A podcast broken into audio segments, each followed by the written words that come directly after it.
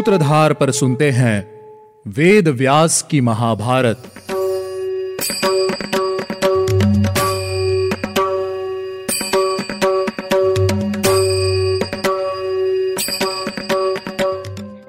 Hello listeners स्वागत है आप सभी का वेद व्यास की महाभारत के चौथे एपिसोड में। और मैं हूँ आपके साथ आपकी सूत्रधार मान्या शर्मा। आज का एपिसोड शुरू करने से पहले मैं आपको बताती हूँ कि आज के इस एपिसोड में क्या खास होने वाला है। आज हम सुनेंगे कि राज्य पाने के लिए दुर्योधन और राजा धृतराष्ट्र क्या करने वाले हैं। आखिर कणिक की सिखाई कूटनीति का धृतराष्ट्र पर क्या प्रभाव हुआ? मैं आपके इन सभी सवालों का उत्तर दूँगी, लेकिन उससे पहले हम लेंगे एक छोटा सा रिकैप पिछले एपिसोड में हमने कणिक की कूटनीति सुनी। कणिक ने राजा धृतराष्ट्र को यह भरोसा करा दिया था कि पांडव उनके लिए खतरा है। चलिए अब जानते हैं कि राजा धृतराष्ट्र क्या करेंगे। शुरुआत होती है दुर्योधन से, जो भीम के बल और अर्जुन की धनुर्विद्या को देखकर मन ही मन बहुत दुखी है। अब कर्ण, शकुनी सभी मिलकर पांडवों को मारने की इच्छा रखने लगे। उस समय चारों ओर केवल पांडवों की ही प्रशंसा हो रही थी। हर कोई केवल उनके राजा बनने की ही बातें कर रहा था। लेकिन लोगों की ये बातें दुर्योधन के हृदय को छलनी कर रही थी। उसी ईर्षा की आग में जलते हुए वह धृतराष्ट्र के पास आ पहुँचा। पिता को अकेला पाकर उसने पिता का आदर किया और फिर इस प्रकार कहा, पिताश्री, मैंने नगरवासियों को बातें करते हुए सुना है। वे आपका और पितामह भीष्म का अपमान कर रहे थे। युधिष्ठिर को राजा बनाने की बातें भी कर रहे थे। अब पितामह भीष्म तो इस बात को मान ही लेंगे क्योंकि वे राज्य भोगना नहीं चाहते। लेकिन ये सभी लोग हमारा बुरा चाहते हैं। अगर युधिष्ठिर को राज्य मिला तो कल को उसके पुत्र को राज्य मिलेगा और फिर उसके पुत्र को इस तरह पुत्र परंपरा चलती जाएगी और हमें कभी राज्य नहीं मिलेगा। आपके अंधे होने के कारण आपको राज्य नहीं मिला। और अब आपके पुत्र को भी राज्य नहीं मिल पाएगा। ऐसे तो हम अवहेलना के पात्र बन जाएँगे। आप कुछ ऐसा उपाय कीजिए, जिससे आने वाले समय में हम केवल अन्न से गुजारा करके जीने वाले नर्क समान कष्ट को ना भोगें। अगर आपने पहले ही राज्य पा लिया होता तो आज हमारी यह दशा न होती। अपने पुत्र की बातें सुनकर और कणिक के वचनों को स्मरण करके राजा धृतराष्ट्र दुविधा में पड़ गए। वे शोक से भर गए। दुर्योधन, कर्ण, शकुनी और दुशासन, इन सभी ने एक जगह बैठकर सलाह की और फिर दुर्योधन ने राजा धृतराष्ट्र से कहा, पिताजी, आप कोई उपाय करके पांडवों को वारणावत भेज दीजिए, जिससे हमें उनसे कोई भय न रहे। दो घड़ी विचार करने के बाद राजा धृतराष्ट्र ने दुर्योधन से कहा, बेटा, पांडु ने जीवन भर धर्म का पालन करते हुए सभी के साथ अच्छा व्यवहार किया था। विशेष रूप से मेरे प्रति तो पांडु ने हमेशा अपने मन में प्यार और सम्मान रखा था। वे इतने भोले थे कि अपने स्नान भोजन आदि अन्य कर्तव्यों के संबंध में भी कुछ नहीं जानते थे। वे उत्तम व्रत का पालन करते हुए प्रतिदिन मुझसे यही कहते थे ज्येष्ठ यह राज्य तो आपका ही है। पांडु के पुत्र भी वैसे ही धर्म परायण हैं, जैसा स्वयं पांडु था। वे उत्तम गुणों से संपन्न, संपूर्ण जगत में विख्यात और नगरवासियों में भी अत्यंत प्रिय हैं। फिर किस प्रकार उन्हें उनके बाप दादाओं के राज्य से बलपूर्वक हटाया जा सकता है? वो भी ऐसे समय में, जब उनके सहायक अधिक हैं। पांडु ने सभी मंत्रियों तथा सैनिकों का सदा स्नेह से पालन पोषण किया था। उनका ही नहीं, उनके पुत्र और पौत्रों की भी भरण पोषण का विशेष ध्यान रखा था। पांडु पूरे राज्य को अपने परिवार की तरह प्यार करते थे।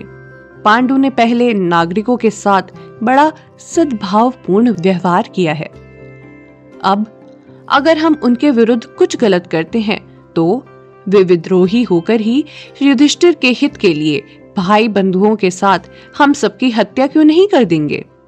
दुर्योधन ने उत्तर देते हुए कहा, पिताजी मैंने भी हमेशा प्रजा को प्यार, आदर, सत्कार दिया है। अब निश्चित वे लोग मुख्यता से हमारे सहायक होंगे। इस समय खजाना और मंत्रिमंडल हमारे ही अधीन है। आप किसी उपाय से ही जितना शीघ्र संभव हो पांडवों को वारणावत भेज दें। जब यह राज्य पूरी तरह से मेरे अधिकार में आ जाएगा, उस समय कुंती देवी अपने पुत्रों के साथ दोबारा यहाँ आकर रह सकती हैं। धृतराष्ट्र बोले दुर्योधन, मेरे हृदय में भी यही बात घूम रही है। किंतु हम लोगों का यह अभिप्राय पाप पूर्ण है अर्थात गलत है। इसी कारण मैं इस बात को खुलकर कह नहीं पा रहा हूँ। मुझे यह भी विश्वास है कि भीष्म, द्रोण, विदुर और कृपाचार्य, इनमें से कोई भी कुंती पुत्रों को यहाँ से ऐसे जाने की अनुमति कभी नहीं देंगे। पुत्र, मुझे नहीं लगता। कि हमें पांडव पुत्रों के प्रति ऐसा व्यवहार करना चाहिए है।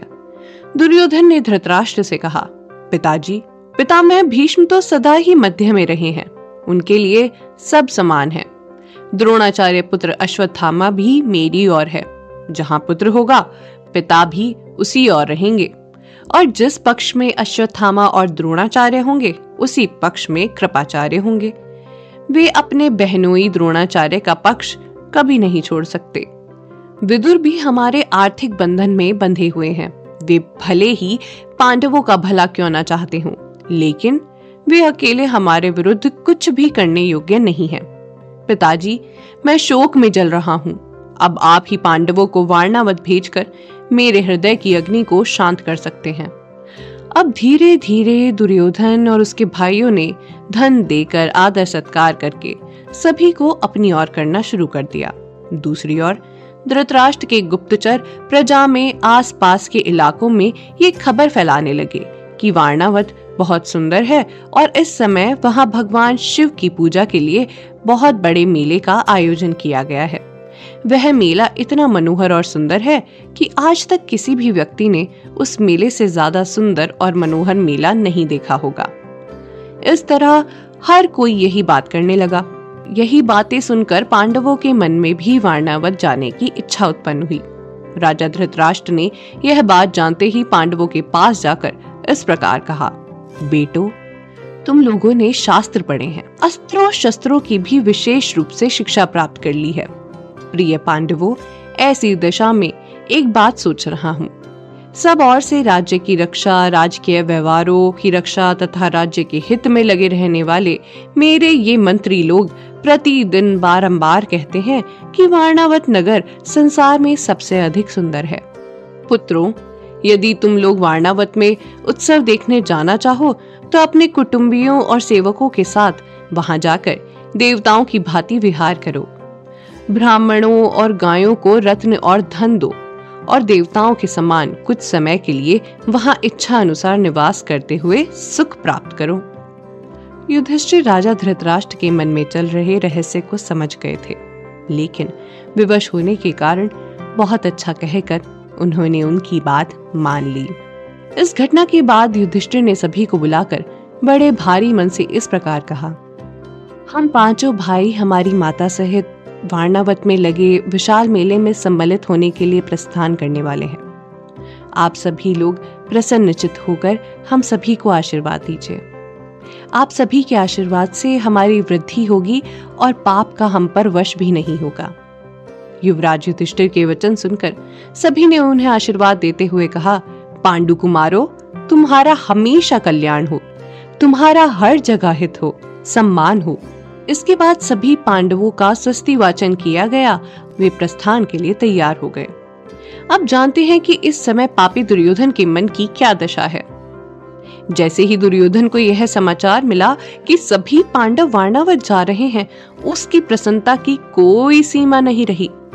उसने अपने षड्यंत्र पर कार्य करना आरंभ कर दिया। सबसे पहले उसने अपने मंत्री पुरोचन को एकांत में बुलाया और उसका दाहिना हाथ पकड़कर उससे कहा पुरोचन। जिस तरह यह धन धान्य से संपन्न राज्य मेरा है, उसी प्रकार तुम्हारा भी है। अब समय आ गया है कि तुम इस राज्य की रक्षा के लिए मेरा सहयोग करो। मैं तुम्हारे अलावा किसी पर भी विश्वास नहीं करता हूँ। इसीलिए मैं तुमसे एक गुप्त बात करना चाहता हूँ। मैं तुम्हें जैसे कहूँ, तुम वैसा ही करना। पिताश्री ने पांडवों को वारणावत जाने की आज्ञा दे दी। वे वहाँ जाकर मेले में घूमेंगे, फिरेंगे, तुम आज ही वहाँ पहुँच जाओ। वहाँ जाकर तुम एक ऐसे भवन का निर्माण कराओ, जिसमें चारों और कमरे हों और वह बहुत सुरक्षित हो। वह भवन बहुत सुंदर दिखना चाहिए। उस भवन की दीवारों में ऐसे द्रव्य इस्तेमाल करो जो आग भड़काने वाले हों। घी, तेल, चर्बी सब मिलाकर उस भवन की दीवारों का निर्माण कराओ। उस भवन के आस पास सारी वह चीज़ें उपलब्ध होनी चाहिए जिनसे आग भड़काई जा सके। ध्यान रहे कि पांडवों को इस बारे में कुछ भी पता नहीं चलना चाहिए है।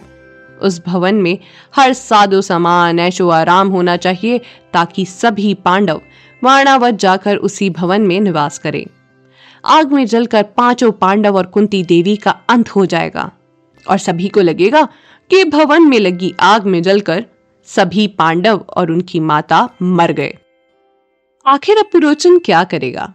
राजा धृतराष्ट्र की बातों पर शक होने के बाद भी क्या युधिष्ठिर अपने भाइयों के साथ उस भवन में निवास करेंगे? ये जानने के लिए आपको लौटना होगा हमारे अगले एपिसोड में। उम्मीद है आपको हमारा यह एपिसोड पसंद आया होगा। अगर आप इस एपिसोड से रिलेटेड कोई भी सवाल पूछना चाहते हैं तो हमारे social media platform Twitter Facebook Instagram पर हमसे संपर्क कर सकते हैं। हमारा सोशल मीडिया हैंडल है माय सूत्रधार साथ ही साथ, ऐसी ही अनेक रोचक पौराणिक कथाओं के वीडियो देखने के लिए आप डाउनलोड कर सकते हैं हमारी सूत्रधार ऐप हमारी ऐप एंड्रॉइड और आईओएस दोनों यूज़र्स के लिए उपलब्ध है। यहाँ आपको हर एक कहानी, सुंदर चित्रण और सटीक फैक्ट्स के साथ मिलेगी। इसके अलावा आप श्री राम कथा मिनी टेल्स पॉडकास्ट हिंदी और इंग्लिश नल दमयंती प्रेम कथा, हिंदी इंग्लिश तथा ऐसी ही अनेक कहानियाँ अपने मन पसंद ऑडियो प्लेटफॉर्म पर सुन सकते हैं। लिंक आपको डिस्क्रिप्शन में मिल जाएगा। मैं आपकी सूत्रधार मान्या शर्मा, मिलूँगी आपसे अगले एपिसोड में। याद रखिएगा। हम हर सोमवार और शुक्रवार आपसे मिलते रहेंगे।